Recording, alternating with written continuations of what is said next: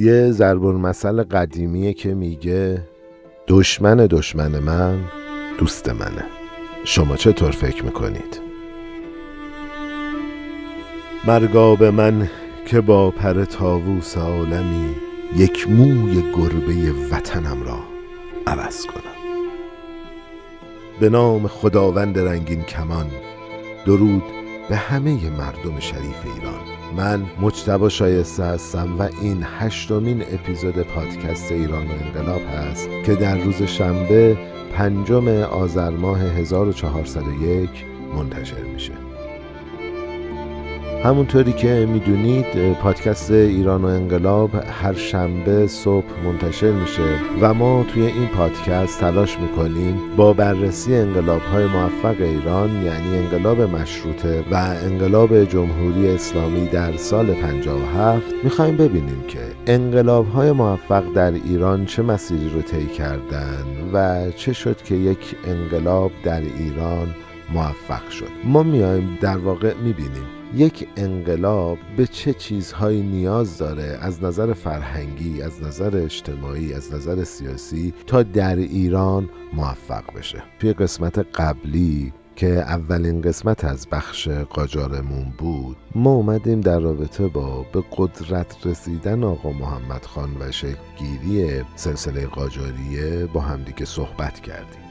یه توضیحاتی هم دادیم که امیدواریم که انتظارات شما رو برآورده کرده باشیم. ما به اینجا رسیدیم که ویژگی ها و تفاوت های حکومتداری آقا محمد خان و پادشاه های بعدش رو بررسی کردیم و همینطور اومدیم موضوع بروکراسی یا همون دیوان سالاری رو مطرح کردیم و فهمیدیم که پادشاه های بعد از آقا محمد خان سعی کردند با کنار گذاشتن شیوه فرمان روایی آقا محمد خان به سنت های پادشاه های قبلشون برگردن و توی این راه هم طبق گفته کتاب مشخصا شکست خوردن و موفق نشدن. اما حالا می‌خوایم بریم سراغ مشکلات دیگهی که باهاش مواجه شدن و ببینیم که اون مشکلات چی بود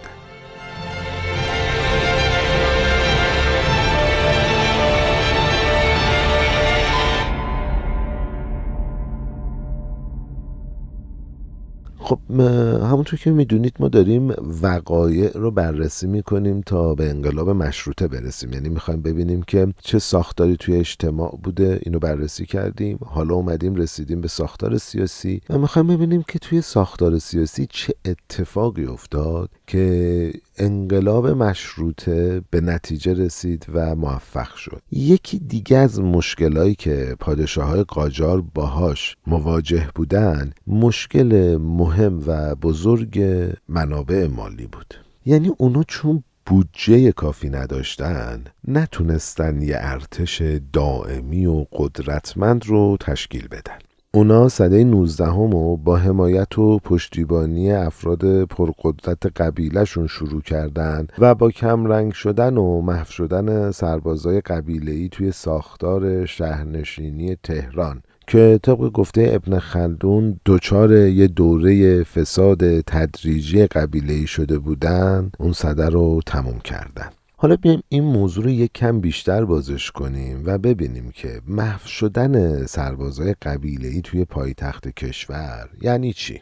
ببینید طبق همون موضوع بروکراسی که ما توی قسمت قبل توضیح دادیم خیلی از افرادهای مرتبط و فامیل با شاههای قاجار بعد از روی کار اومدن فتلی شاه پستا و مقامهای دیوانی و اداری گرفتن و وارد ساختار شهری شدن. اگه خیلی راحت بخوام بگم تغییر کاربری دادن و به سبک زندگی دیگه یعنی شهرنشینی که خیلی تشریفاتی تر و تجملاتی تر از زندگی قبیله بود عادت کردند و اومدن اینجوری بین عموم مردم تهران جا خوش کردن و به قولی شهری شدن دیگه.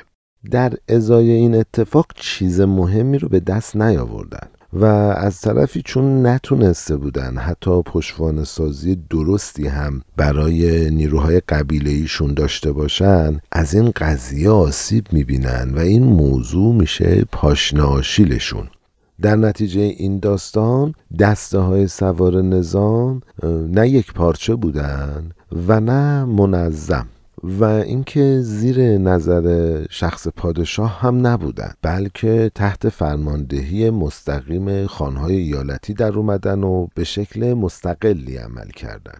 مونسی هم میاد به این قضیه اشاره می‌کنه و میگه که رهبری هر دست سوار نظام با رئیس ایل بود و هر ایل هم برای خودش یه سوار نظام جداگونه داشت. این افراد به رئیس ایلشون وفادار بودن و از اونا حرف شنوی داشتن تا اینکه بخوان به شخص شاه وفادار باشن. حتی نیروهای چریکی که البته تعریفشون با گروه های چریکی الان خیلی فرق داره اونا هم به افسرهای محلی خودشون خدمت می‌کردن. حالا بریم ببینیم که اون زمان به چه کسایی چریک می‌گفتن.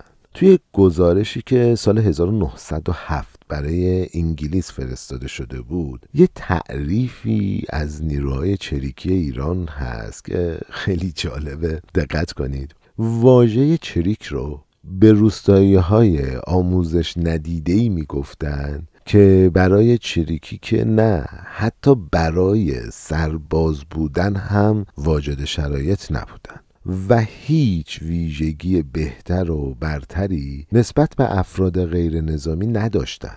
یعنی اونا برای اینکه آمار قدرت نظامی خودشون رو بالا ببرن اومدن به مردای واجد شرایط روستایی گفتن که میگیم نیروی چریک آمار نیروی نظامیمون بالا میره. که معلوم نیست دقیقا چه کاری ازشون هم برمی اومده من یاد یه چیزی افتادم حالا گذر کنیم بریم تو مطلب کتاب. کتاب از این فساد و اقراقهای نظامی اون زمان مثال جالبی می‌زنه. مثلا نیروی توپخونه که ادعا می‌کرده بیشتر از پنج هزار نیروی انسانی داره اونم در صورتی که کلا چهار تا توپ جنگی داشته یا حتی گارد قزاقهایی که ظاهرا تنها واحد نظامی و منظم اون موقع بوده و کتاب خیلی رو کلمه ظاهرا تاکید کرده ها. و از سال تشکیلشون یعنی 1258 تا 1285 که 27 سال میشه شامل 2000 نفر نیروی نظامی بوده که این آمار به شدت اقراق شده و غلطه.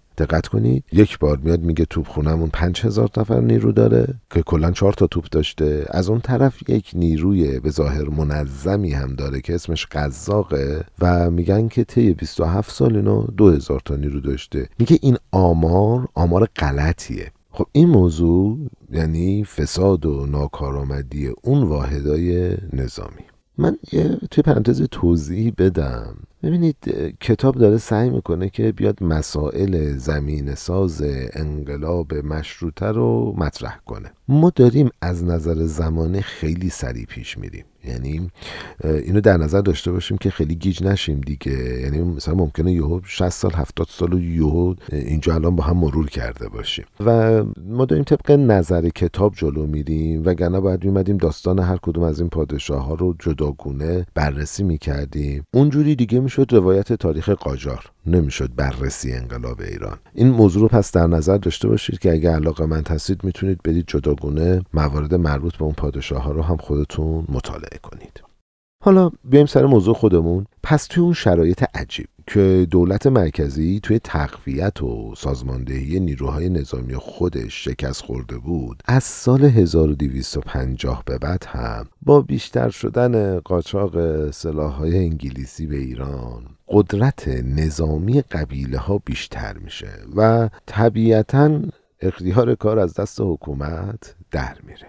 سایکس در مورد این قضیه میگه که قبایل جنوبی کشور سلاح جدیدی رو به دست آورده بودند که خیلی مجهزتر از نیروهای دولتی بودند و در نتیجه برای رسیدن به اهدافشون خیلی راحت حکومت رو تهدید به سرنگونی سلطنت می‌کردن. توی یه همچین شرایطی دولت مجبور می‌شد باهاشون راه بیاد. تا جایی که یه نقل قول مستند داریم که شاه یعنی ناصر الدین شاه منظورمه به صدر اعظم خودش شکایت می‌کنه و میگه که من نه ارتش درست و حسابی دارم نه امکانات و مهمات و تجهیزاتی دارم که ارتش خودم رو به اونها مجهز کنم.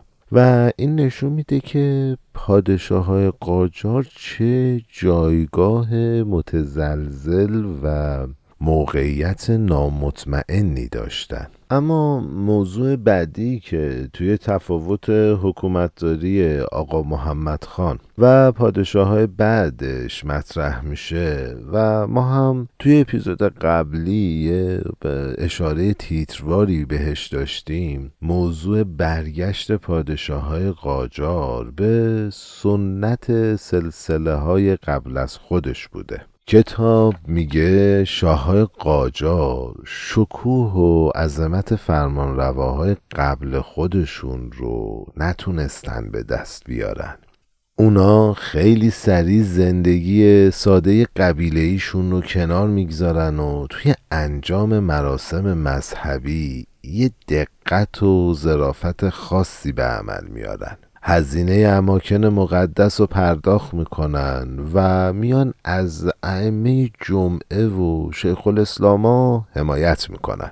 شمشیر صفوی رو به عنوان نماد مذهب تشیع به کمر میبندن و به تخت تاووس میشینن. به قول موریه از میراث با شکوه شاهان باستان تقلید می‌کردن. اما اینا با وجود اینکه همه تشریفات و حمایت های مذهبی رو برای گرفتن مقبولیت و مشروعیت الهی انجام دادن نتونستن به چیزی که می‌خواستن برسن. و جامعه اونا رو به عنوان یه حکومت دینی که نماینده خدا روی زمین باشه قبول نکردن.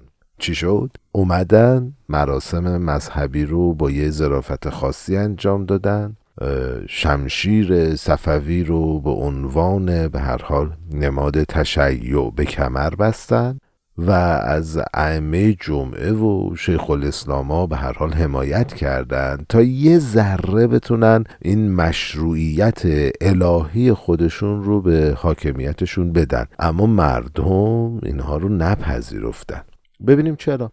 بیشتر مجتهدا علنی توی مراسم ها و هیئت ها و تجمعاتی که مردم داشتن می‌گفتن که حضرت مهدی یا همون امام زمان منظورمونه مسئولیت هدایت عامه مردم و به های دینی و نهادهای مذهبی واگذار کرده نه پادشاه.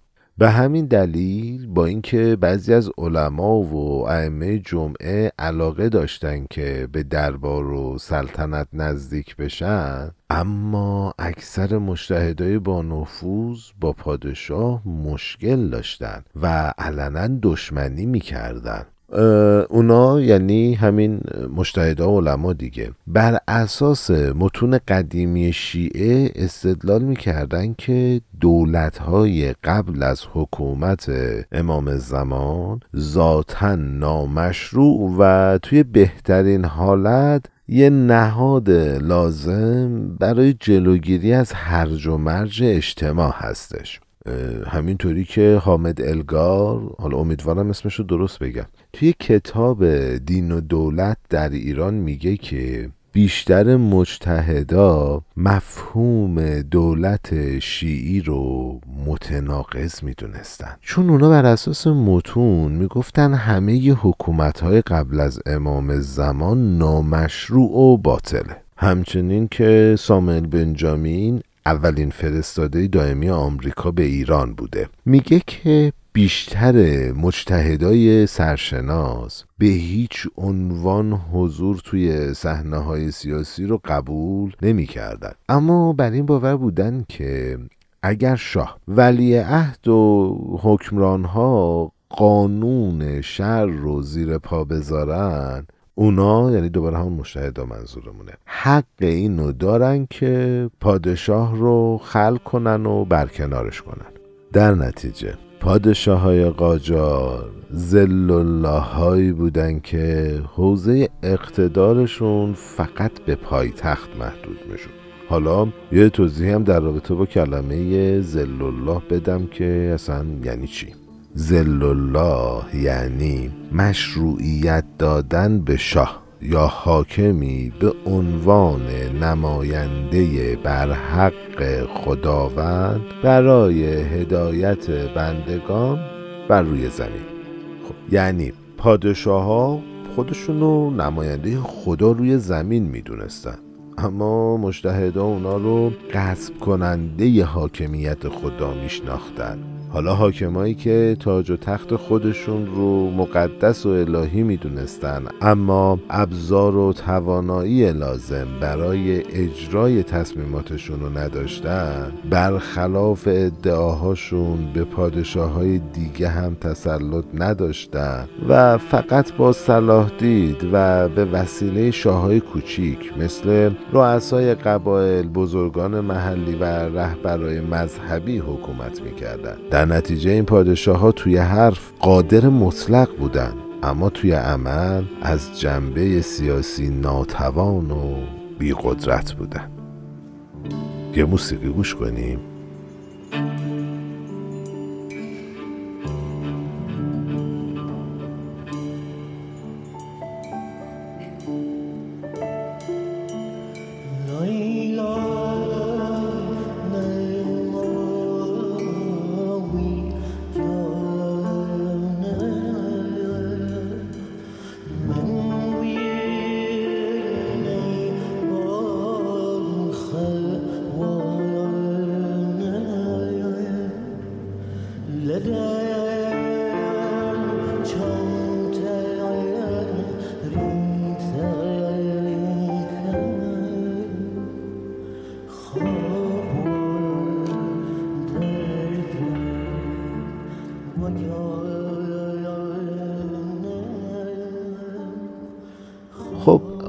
حالا که ما مشکلات و ضعف هایی که شاههای قاجار باهاش دست و پنجه نرم می‌کردن و گفتیم احتمالا یه سوالی براتون پیش اومده که اگه این پادشاه ها اینقدر مشکل داشتن و از قدرت کافی سیاسی برخوردار نبودن پس چطوری تونستن این همه وقت توی رأس حکومت و کشورداری باقی بمونن؟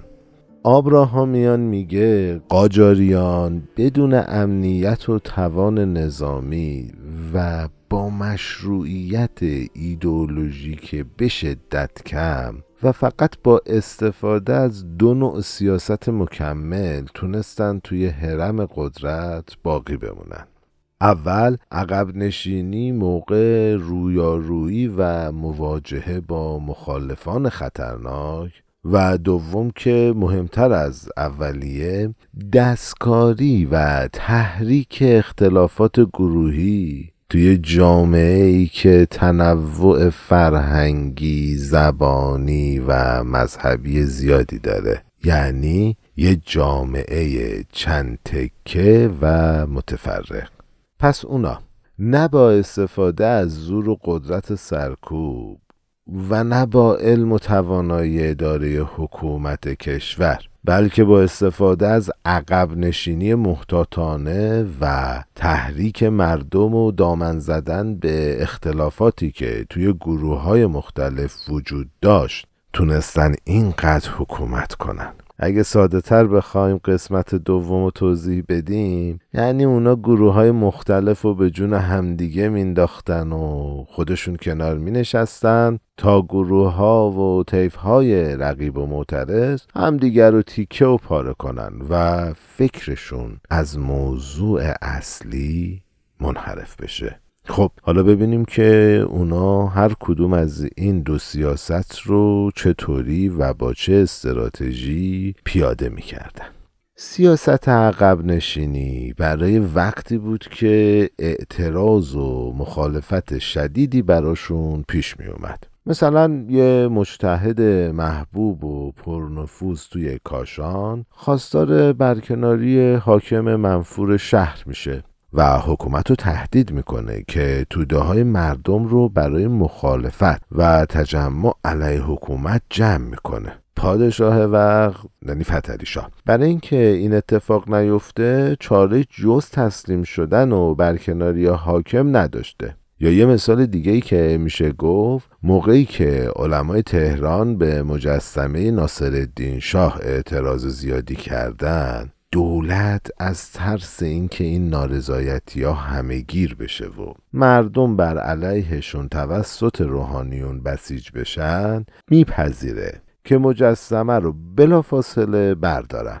دولت میگه که این مجسمه و یادبودها با شریعت اسلام همخونی نداره. یا مثلا زمانی که وضع کشاورزی خوب نبوده و مردم درگیر کمبودهای مواد اولیه مثل آرد و گندم بودن دولت از این قضیه که منجر به شورش و اعتراض مردم می‌شد به وحشت افتاده بود. خب یکی از دیپلمات های انگلیسی دیده که چجوری جمعیت معترض و عصبانی توی زمان قحطی و گرونی نونوایی ها رو قارت کرده بودن.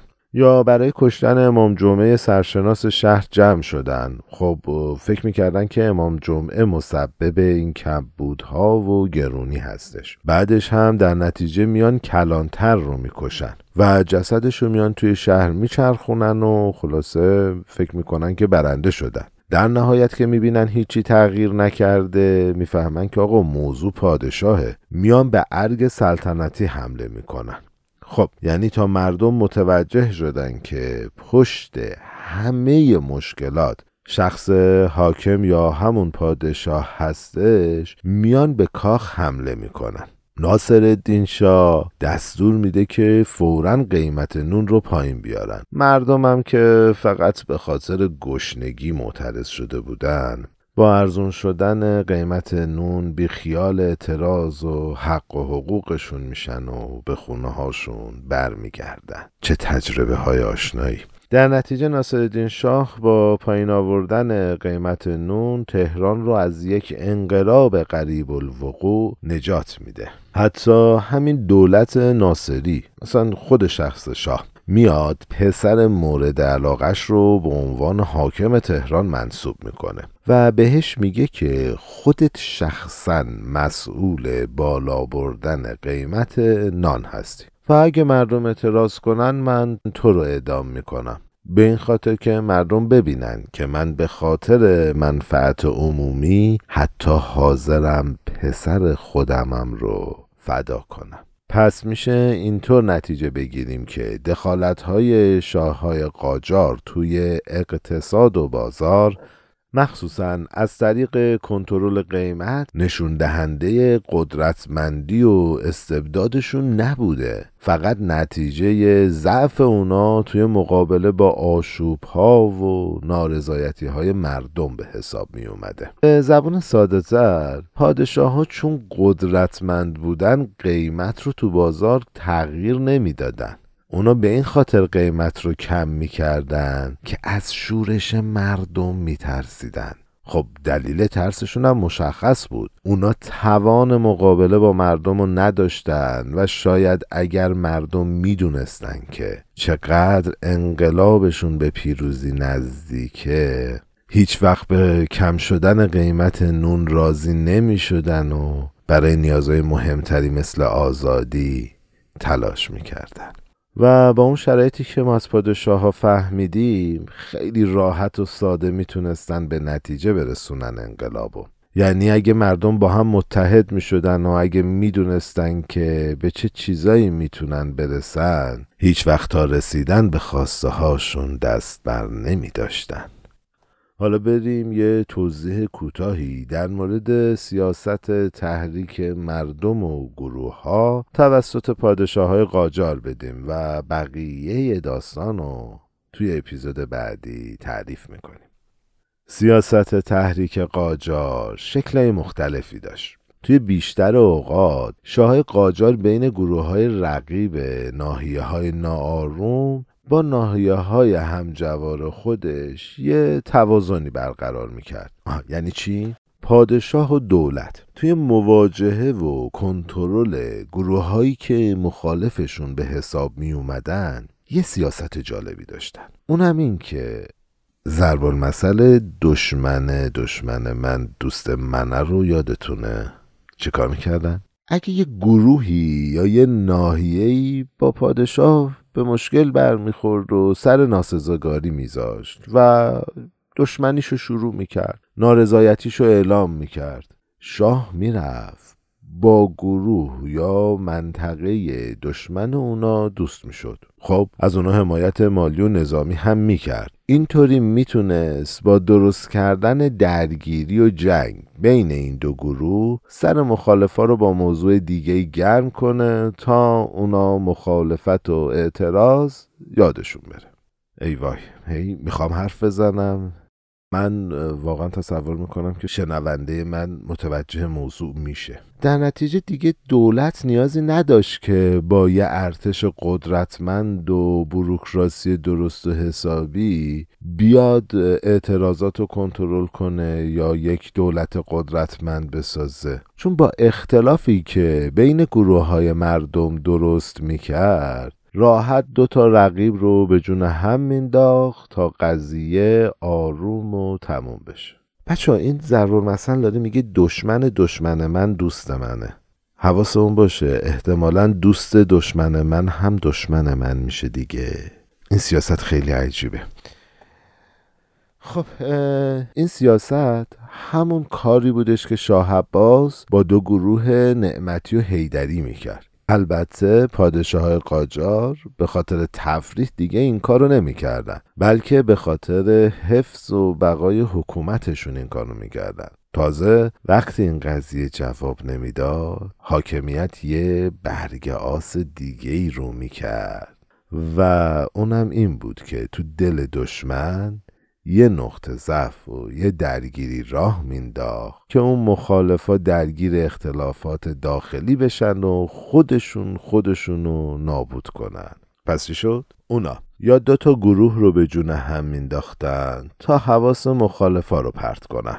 یعنی یه گروهی که بیطرف بود و دوست یا دشمن می‌کردن و این طرف گروه مخالف درگیر این یکی گروه می‌شد و حواسا پرت می‌شد. اگه این قضیه جواب نمی‌داد یه بلوا و مشکلی توی گروه مخالف ایجاد می‌کردن تا خودشون همدیگر رو تیکه و پاره کنن و از موضوع اصلی دور بشن.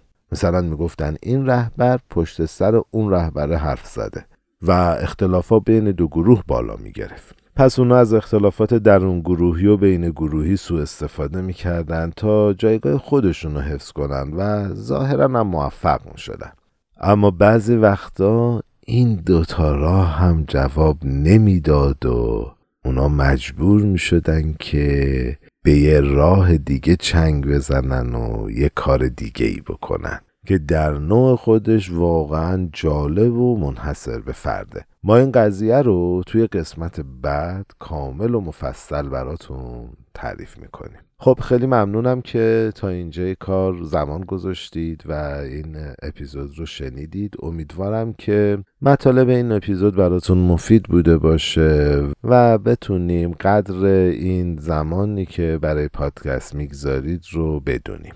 هرچقدر من توی این کتاب جلوتر میرم بیشتر ارزش تاریخ رو درک می‌کنم بیشتر از تاریخ یاد می‌گیرم و درس می‌گیرم. امیدوارم که ملت ما توی مشکلاتشون همیشه با هم متحد باشن و نذارن هیچ وقت هیچ اختلاف درون گروهی و بین گروهی. اونا رو از هدفها و ارزشهایی که براشون میجنگن منصرف کنه. من قبل از اینکه پادکست رو تموم کنیم چند تا نکته بگم.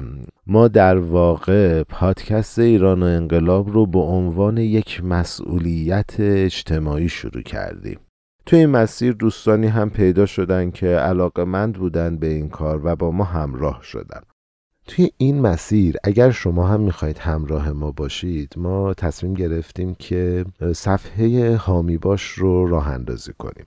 واقعیت اینه که این موضوع کاملا اختیاریه. شما می‌تونید از طریق صفحه حامی باش ما که لینکش هم توی کست باکس هست. هم اگر توی گوگل search کنید صفحه حامی باش پادکست ایران و انقلاب همون اولین لینک میاد بالا. شما می‌تونید هر مبلغی که دلتون می‌خواد پرداخت کنید و توی این مسیر با ما همراه بشید به عنوان یک مسئولیت اجتماعی توی توسعه دانش و آگاهی و آبادی ایران. یه نکته دیگه اینه که من خواهش می‌کنم که ما رو به دوستاتون معرفی کنید. تبلیغات ما تعریف شما پیش دوستاتون هست. اگر انتقادی دارید توی شبکه های اجتماعیمون توی توییتر به آدرس ایران و انقلاب البته با Q. و توی تلگرام هم با آدرس at sign HMPC underline ایران و انقلاب دوباره با Q. به ما پیام بدید. ما خوشحال میشیم. در رابطه با این موضوع با هم گپ بزنیم و ما خوشحال میشیم که بتونیم کیفیت پادکست خودمون رو بیشتر کنیم. در رابطه با حمایت های دیگهتون در رابطه با کامنت هاتون توی Castbox توی شبکه اجتماعی واقعا ممنونم ازتون. خیلی به ما انرژی میده. ایمیل هایی که می‌زنید برای آدرس رپتاکو واقعا داره به ما انرژی میده. من ازتون ممنونم و با همین فرمون ادامه بدید. ما انرژی بیشتری بگیریم. اما واقعیتش اینه که متن این اپیزود انقدر خوب بود. من اصلا نمی‌خوام هیچ توضیح دیگه اضافه کنم. واقعا متاسفم برای اتفاقایی که هفته پیش توی شهر بوکان افتاد. توی مهاباد افتاد. واقعا غمگین کننده بود واقعا اذیت کننده بود. انتشار تصاویری که خیلی ما رو اذیت کرد. قلب من توی با مردم شهرهای مهاباد و بوکان میتپه. ما همه مردم ایرانیم. شما مرزنشینان با غیرتی که از تمامیت ارزی ایران دارید دفاع می‌کنید و همه شما من دست یکایی که شما رو میبوسم. امیدوارم که هرچه زودتر از این شرایط بگذریم. ما خواهان ایرانی آباد هستیم. اتفاقی که این هفته افتاد و ما نتیجه یک نداشتن همدلی و نتیجه یک کنار مردم نبودن رو دیدیم. متاسفانه حمایت کافی از تیم ملی فوتبالمون نشد. ما نمی‌تونیم کنار مردم باشیم ما نمی‌تونیم با مردم باشیم و از مردم خودمون حمایت نکنیم. واقعا دردناک بود این اختلافی که بین مردم و تیم ملی به وجود اومد. من امیدوارم که هم بازیکنان تیم ملیمون و هم مردم به یک نقطه مشترکی برسن و بتونیم یک اتفاق خوب و رقم بزنیم. که سالهای سال آینده یک ایران آباد رو داشته باشیم و سبب این نشیم که روی زخم هموطنانمون نمک بپاشیم. ازتون ممنونم. خواهش می‌کنم که حواستون به اختلافات گروهی و بین گروهی باشه. رسانه امروز خیلی شدید داره کار می‌کنه و ما هم باید یادمون باشه که خواسته هامون چی هست. خواسته ما در نهایت ایرانی آباد و آزاد هست. به امید یه روز خوب. به امید فردای روشن به امید ایرانی آباد. و